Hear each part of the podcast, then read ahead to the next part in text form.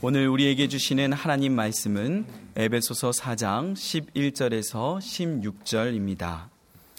그가 어떤 사람은 사도로, 어떤 사람은 선지자로, 어떤 사람은 복음 전하는 자로, 어떤 사람은 목사와 교사로 삼으셨으니 이는 성도를 온전하게 하여 봉사의 일을 하게 하며 그리스도의 몸을 세우려 하심이라.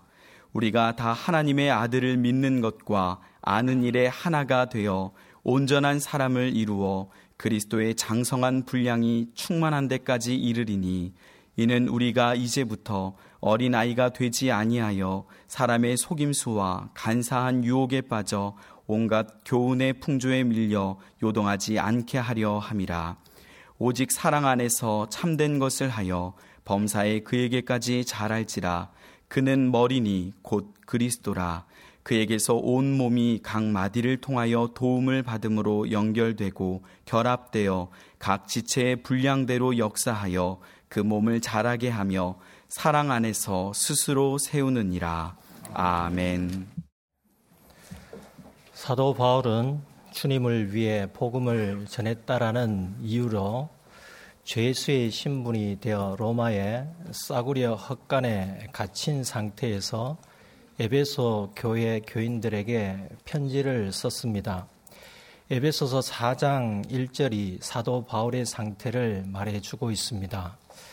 그러므로 주 안에서 갇힌 내가 너희를 권하노니 너희가 부르심을 받은 일에 합당하게 행하여. 사도 바울이 주님 안에서 갇혔다는 표현은 주님을 위해 복음을 전하다가 갇혔다는 의미입니다. 사도 바울이 에베소서에서 반복적으로 사용하는 표현이 그리스도 안에서, 주님 안에서입니다. 에베소서 1장 1절 상반절을 보면 하나님의 뜻으로 말미암아 그리스도 예수의 사도된 바울은 이라고 자신을 소개하고 있습니다. 사도 바울은 자신이 하나님의 뜻에 의해 예수님의 사도가 되었음을 말하고 있습니다. 예수님의 사도이기에 주님을 위한 어떤 일이든지 주님 안에서와 연결하고 있습니다. 예수님의 사도가 된 바울은 주님 밖에서의 삶은 아무 의미가 없음을 알았기에 로마의 싸구려 헛간에 갇힌 것조차도 주님 안에서 갇혔다고 말했습니다. 당시 정치 권력자들이 정치적 판단에 의해 사도 바울을 구속하였지만 하나님의 섭리를 늘 염두에 두고 살았던 사도 바울은 물리적인 구속을 전혀 두려워하지 않았습니다. 그리고 자신 있게 에베소서를 통해 주님 안에서 갇힌 자라고 말하며 주님의 복음을 전하였습니다. 에베소서 4장 1절에서 사도 바울의 권면은 주님의 부르심을 받은 일에 합당하게 행하라는 것입니다. 그렇다면 사도 바울이 에베소서를 통해서 말하는 주님으로부터 부르심을 받은 일이란 무엇이겠습니까? 주님께서는 자신의 몸된 교회를 이루기 위해 사람을 부르시고 그 사람에게 일을 부여하십니다. 이 일을 흔히 사명이라고 말합니다. 주님께서는 부르심을 받은 사람이 믿음의 공동체의 한 구성원이 되어 그저 모임에만 참석하는 것을 원하지 않습니다. 믿음의 공동체의 한 구성원이 되어 주일 예배에만 참석하는 것 역시 주님의 부르심에 합당하지 않습니다. 주님은 우리 각자를 불러주셨는데 부르시기만 하신 것이 아니라 일을 맡겨주셨습니다. 그 일은 사람의 분량에 따라 정해집니다. 에베소서 4장 7절입니다. 우리 각 사람에게 그리스도의 선물의 분량대로 은혜를 주셨나니. 주님께서 각 사람에게 분량대로 은혜를 주셨습니다. 여기 모이신 교우님들 모두 분량대로 은혜를 받았습니다. 우리 각 사람이 분량대로 받은 은혜가 있고 그것이 다양한데 오늘 본문 11절에서는 좀 더 구체적인 직분들을 열거하고 있습니다. 11절입니다. 그가 어떤 사람은 사도로, 어떤 사람은 선지자로, 어떤 사람은 복음 전하는 자로, 어떤 사람은 목사와 교사로 삼으셨으니 이 구절에 언급된 직분을 보면 사도, 선지자, 복음 전하는 자, 목사, 교사입니다. 주님께서 우리 각자를 부르시고 직분을 맡기셨는데 각자에 맞는 일을 맡기셨습니다. 그런데 사도 바울이 고린도전서 12장에서 많이 열거했던 다양한 은사를 가진 사람들과는 대조적으로 오늘 본문 에베소서에서는 5 부류의 사람들만 열거하고 있습니다. 사도 바울이 11절에서 5 부류의 사람들을 열거함으로써 강조하는 바는 무엇이겠습니까? 우선 5 부류의 사람들의 공통점을 말한다면 하나님의 말씀을 전하고 가르치는 사람들입니다. 이들은 당시 교회 지도자들이었습니다. 교회 지도자들의 역할을 12절에서 알려주고 있습니다. 이는 성도를 온전하게 하여 봉사의 일을 하게 하며 그리스도의 몸을 세우려 하심이라. 교회 지도자의 역할은 성도를 온전하게 하여 봉사의 일을 하게 하고 그리스도의 몸을 세우는 사역입니다. 교회 지도자의 중요한 역할은 주님의 말씀을 전하고 가르치는 주님의 도구로서의 역할입니다. 주님의 말씀이 배제된 교회 지도자의 리더십으로는 성도를 온전하게 하여 봉사일을 하게 하고 그리스도의 몸을 세울 수 없습니다. 그러므로 성도를 온전하게 하여 봉사일을 하게 하고 그리스도의 몸을 세울 수 있는 근거는 주님의 말씀입니다. 주님의 말씀을 전하고 가르치는 사람들을 통해서 이루어야 할 궁극적인 목표는 교인들과 함께 그리스도의 몸을 세우는 일입니다. 그리스도의 몸이 무엇입니까? 교회입니다. 15절에 언급되어 있듯이 예수 그리스도가 머리이시고 부르심을 받은 우리 각자는 그리스도의 몸이 되어야 합니다. 주님께서 말씀을 전하고 가르치는 일이 아니더라도 분량대로 은혜를 주시면서 우리를 부르신 이유는 온전한 그리스도의 몸, 교회를 세우시기 위함입니다.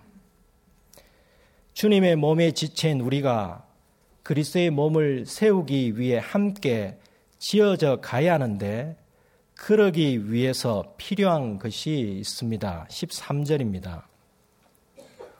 우리가 다 하나님의 아들을 믿는 것과 아는 일에 하나가 되어 온전한 사람을 이루어 그리스도의 장성한 분량이 충만한 데까지 이르리니 하나님의 아들 예수님을 믿는 것과 아는 일에 하나가 되어야 합니다. 여기에는 예외가 없습니다. 사도 바울은 우리가 다라는 표현을 사용했습니다. 믿음의 공동체 구성원은 예외 없이 전부 다 주님을 믿는 것과 아는 일에 하나가 되어야 합니다. 하나는 단일성 또는 통합을 의미하며 믿는 것과 아는 일이 분리되어서는 온전한 사람, 성숙한 그리스도인이 될 수 없음을 뜻합니다. 믿는 것으로 번역된 헬라어는 피스티스인데 신약 성경에 227회 사용되었고 대부분 믿음으로 번역되었습니다. 우리가 일상에서 자주 사용하는 용어인 믿음입니다.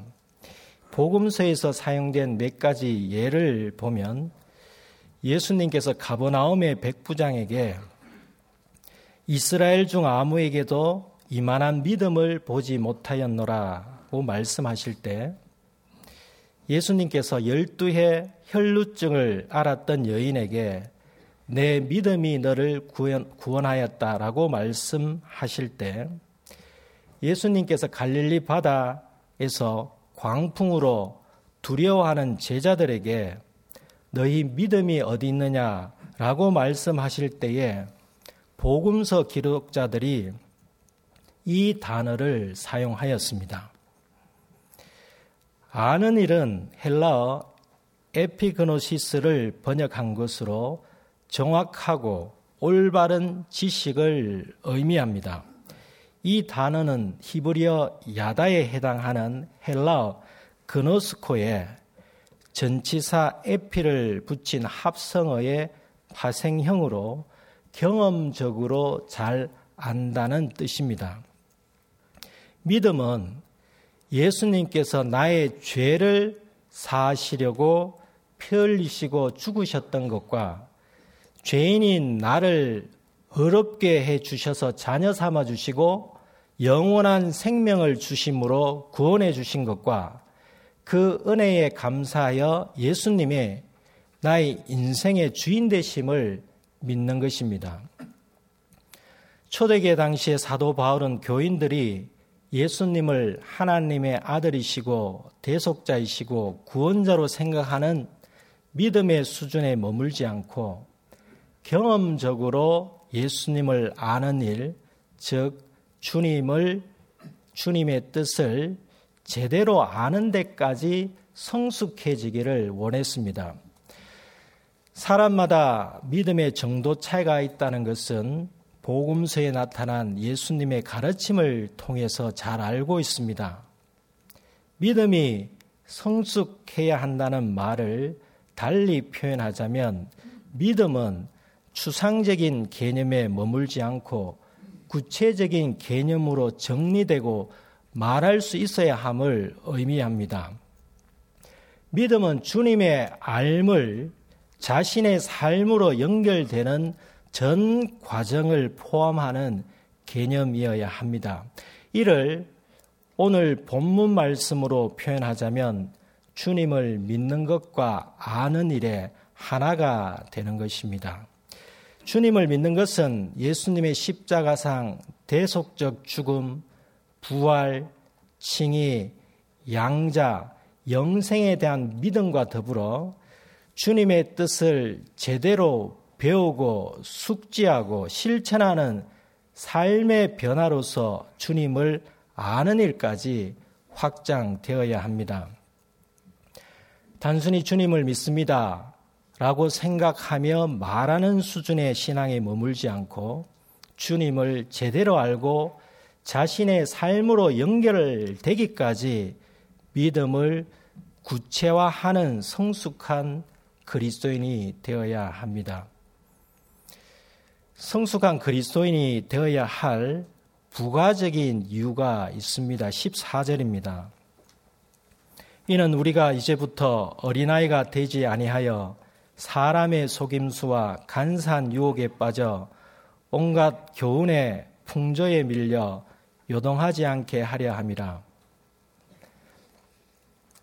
미성숙한 어린아이의 믿음 수준에서 벗어나 주님의 말씀으로 주님을 믿는 것과 아는 일에 하나가 되어 성숙한 그리스도인이 되어야 하지만 세상의 온갖 교훈의 바람에 흔들리지 않습니다. 14절의 교훈은 헬라어 디다스칼리아의 번역으로 신약 성경에서 가르침으로도 번역되었습니다. 이 단어는 가르침을 뜻하는 헬라어 디다케의 파생형 명사입니다. 영어로는 닥트린, 라틴어로는 닥트리나입니다. 이 독트리는 외래어로서 오늘날 국어 사전에는 교리, 교훈, 주의, 학설 따위의 뜻으로 국제사회에서 한 나라가 공식적으로 표방하는 정책상의 원칙으로 정의되어 있습니다만 사도 바울 당시나 지금이나 이기적인 발상에서 만들어낸 개인 또는 소수의 사람의 이념과 주장이 발전된 교훈, 독트린이 많이 있습니다. 대표적으로 마르크스주의, 공산주의입니다.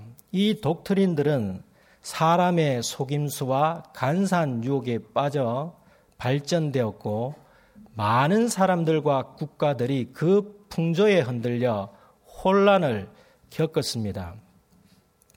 최근에는 네오 마르크스주의를 포함한 세속적 가치관이 사회를 흔들고 있습니다.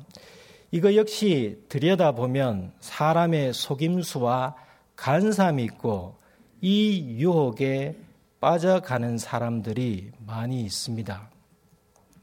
문제는 많은 사람들이 이러한 현상을 인지하지 못한다는 점입니다.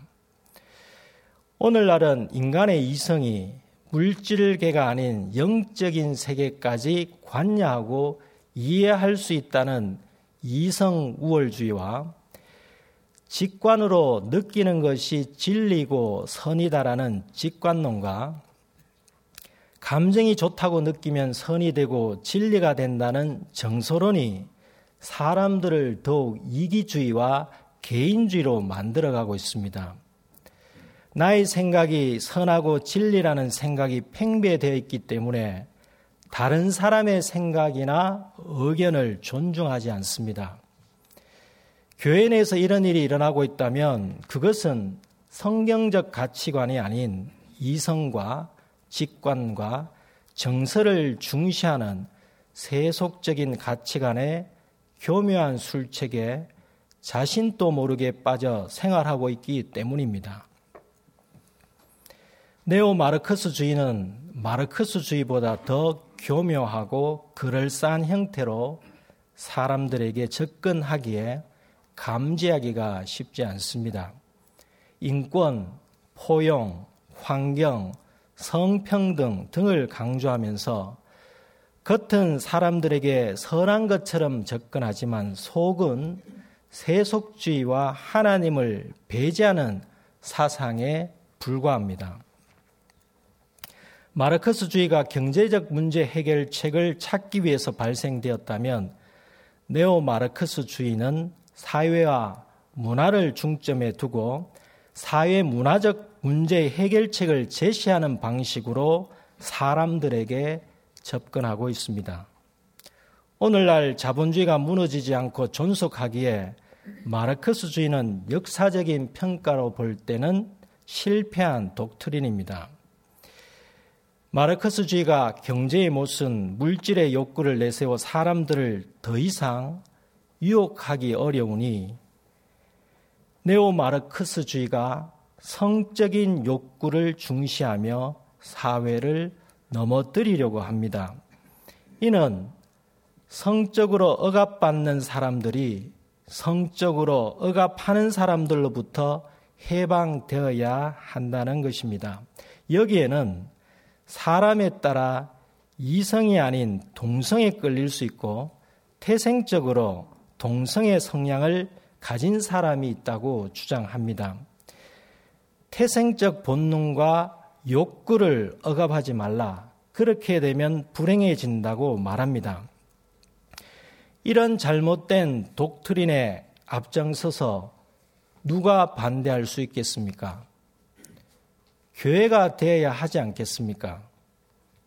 과거 마르크스주의가 교회를 최대의 적으로 보았듯이 네오 마르크스주의 역시 교회가 방해되기 때문에 교회를 파괴해야 한다고 생각하며 극단주의자들과도 연대를 형성합니다.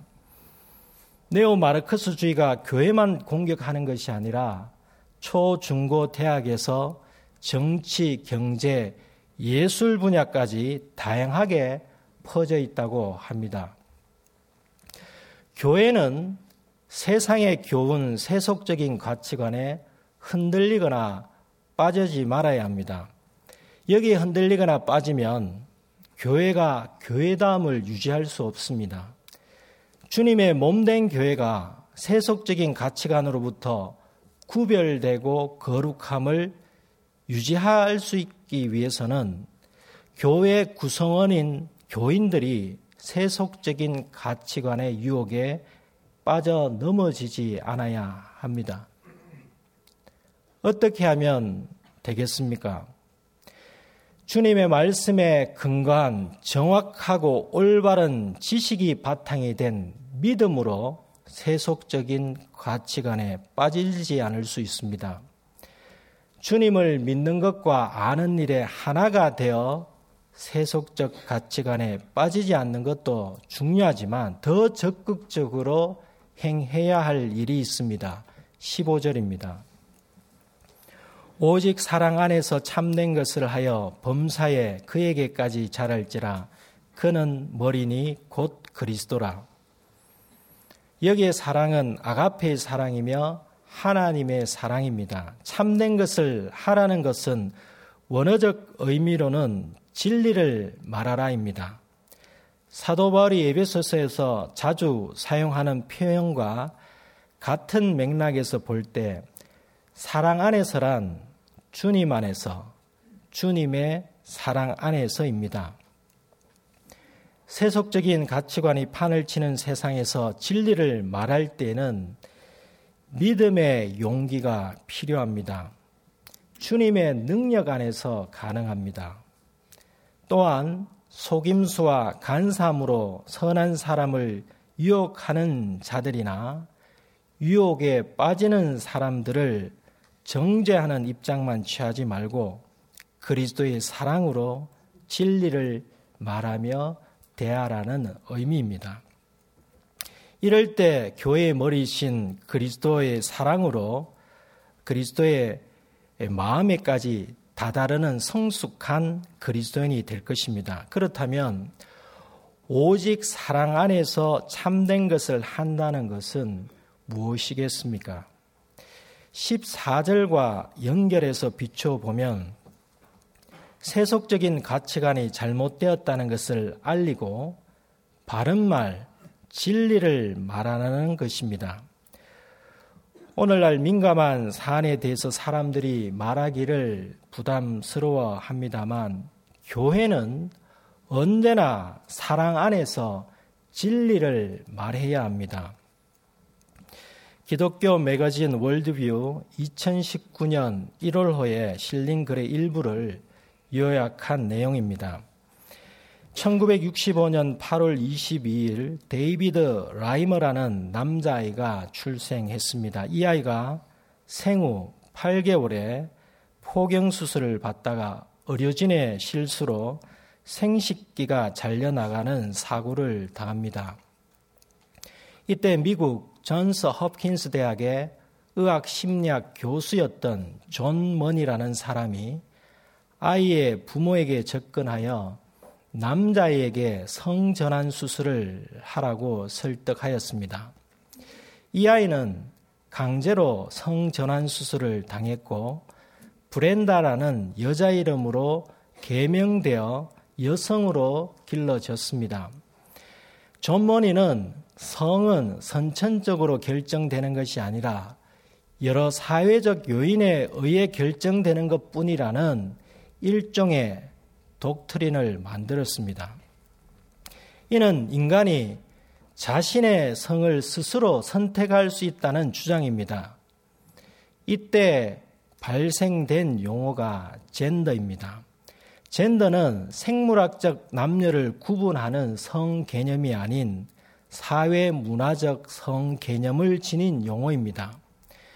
존 머니에 의해서 젠더라는 용어가 전 세계에 확산되었습니다.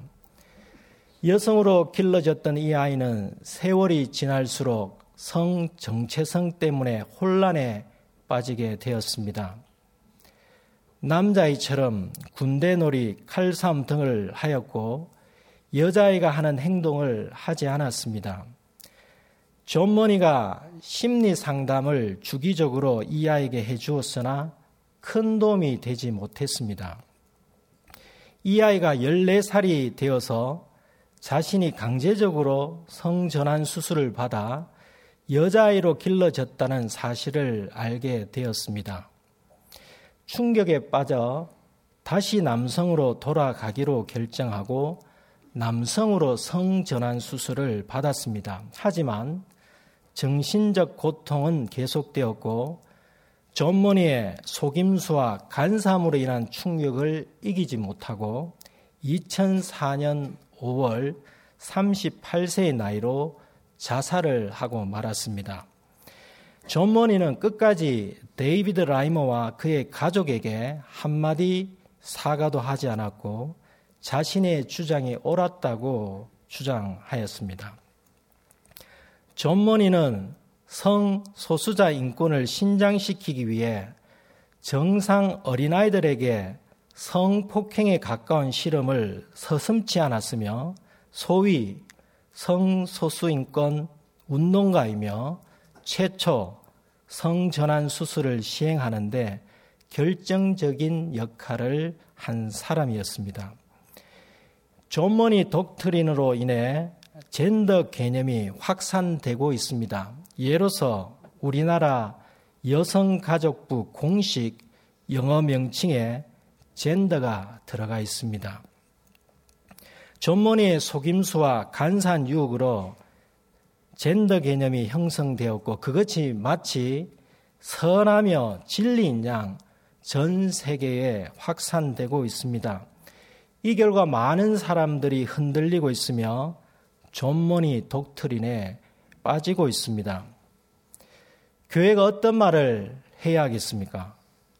하나님께서 인간을 창조하실 때 남자와 여자로 만드셨습니다. 사람의 남과 여의 성결정은 하나님의 절대적 주권입니다. 사람이 선택할 수 있는 것이 아닙니다. 교회가 트랜스젠더 성전환이란 말은 틀렸다고 말하고 진리를 말해야 합니다. 존 머니가 행했던 것처럼 사람들을 혼란에 빠뜨리는 잘못된 독트린, 세속적인 가치관이 있다면 그것이 잘못이라고 말하고 진리를 말해야 합니다. 주님을 믿는 것과 아는 일에 하나가 되어 온전한 사람, 성숙한 그리스도인이 되므로 세속적인 가치관에 빠지지 않고 그것이 속임수와 간사함임을 알리고 동시에 진리를 말하게 될 때 교회가 교회다워지고 교회가 그리스도의 몸으로 세워집니다. 16절입니다. 그에게서 온몸이 각 마디를 통하여 도움을 받음으로 연결되고 결합되어 각 지체의 분량대로 역사하여 그 몸을 자라게 하며 사랑 안에서 스스로 세우느니라. 교회를 신체로 비유할 때 머리는 예수님이시고 몸은 주님을 믿는 교인들입니다. 몸에는 많은 지체들이 있으며 각 지체를 연결하는 연결점이 있어야 합니다. 그리고 각 지체들이 몸을 이루려면 서로 도움으로 연결되고 결합되어야 합니다. 예수님의 몸은 지체 홀로 연결될 수 없고 함께 지어져 가야 합니다. 서로의 도움으로 연결되고 결합되어 몸이 자라는 성숙함을 이루기 위해서는 각 지체들이 자신의 분량대로 작용해야 합니다. 내 생각, 내 경험, 내 전공, 내 분야가 우월하다거나 최고라는 생각을 철저히 버려야 합니다. 교회의 머리신 예수님 안에서 몸된 성도가 함께 지어져 가기 위해서는 주님의 말씀을 전하고 가르치는 사람들 이외에도 우리 각 사람에게 그리스도의 선물의 분량대로 각 지체가 함께 힘을 모아야 합니다. 그리스도 예수 안에서 함께 지어져 가는 궁극적인 목적은 하나님께서 가하실 성전이 되기 위함입니다. 하나님께서 가하실 성전이 되기 위하여 세상과 구별된 사람이 되어야 합니다. 세상과 구별된 삶을 살기 위해서는 성숙해야 하며 성숙한 그리스도인이 되기 위해서도 세상과 구별된 삶을 살아야 합니다. 이 둘의 관계는 가역적입니다. 이를 위하여 필요한 것은 예수 그리스도를 믿는 것과 아는 일이 별개가 되지 않아야 합니다. 믿는 것과 아는 일이 하나가 되어야 합니다. 아담 시대부터 세상에는 사람을 유혹하는 세력이 끊이지 않았습니다. 하나님께서 선하게 지으신 창조 세계에서 하나님을 멀리하고 하나님의 말씀을 멀리하는 사람들이 이성과 직관과 정서를 하나님의 말씀보다 더 중요하게 여기며 이를 세련되게 포장하여 온갖 교훈, 독트린을 만들고 있습니다. 하나님의 뜻에 반하여 만들어진 온갖 교훈, 독트린으로 세계를 혼란에 빠지게 하는 일들이 지구상에 끊이지 않고 있습니다. 이러한 상황 속에서 교회는 세속적인 가치관의 확산을 주님의 말씀의 힘으로 막아야 합니다. 주님을 믿는 것과 아는 일의 하나가 되어 교회가 교회다움을 지키고 나아가 세상을 선하게 변화시키는 동력이 되어야 합니다. 우리 모두 주님 안에서 함께 지어져 가므로 주님께서 주신 사명, 부르심에 합당하게 행하는 주님의 사람이 되십시다. 기도하겠습니다. 하나님 아버지, 죄인을 구원하시기 위해 주님의 피를 흘리게 하시고 그 피로 사함을 받은 사람들이 주님의 몸된 교회를 이루게 해주셔서 감사드립니다. 주님의 말씀으로 구원받은 사람이 성숙한 그리스도인이 되도록 교회에서 주님의 말씀을 듣고 배울 수 있도록 주님의 말씀을 맡은 사람들을 세워주셔서 감사드립니다. 주님의 말씀으로 믿음과 함께 지식을 쌓게 하시옵고 주님을 믿는 것에 그치지 않고 주님을 경험적으로 알아가게 하시옵소서. 주님을 믿는 것과 아는 일에 하나가 되고 성숙한 그리스도인이 되어 사람의 속임수와 간사한 유혹에 빠지지 않게 하시옵고 온갖 교훈, 독트린의 세속적인 가치관에 빠지지 않게 하시옵소서. 나아가 세상을 주님의 뜻 안에서 선하게 변화시키게 하시옵소서. 이를 위하여 머리 대신 예수님 안에서 교인 모두가 서로 도우고 존중함으로 서로 연결되고 결합되어 함께 지어져 가게 하시옵소서. 예수님의 이름으로 기도드립니다. 아멘.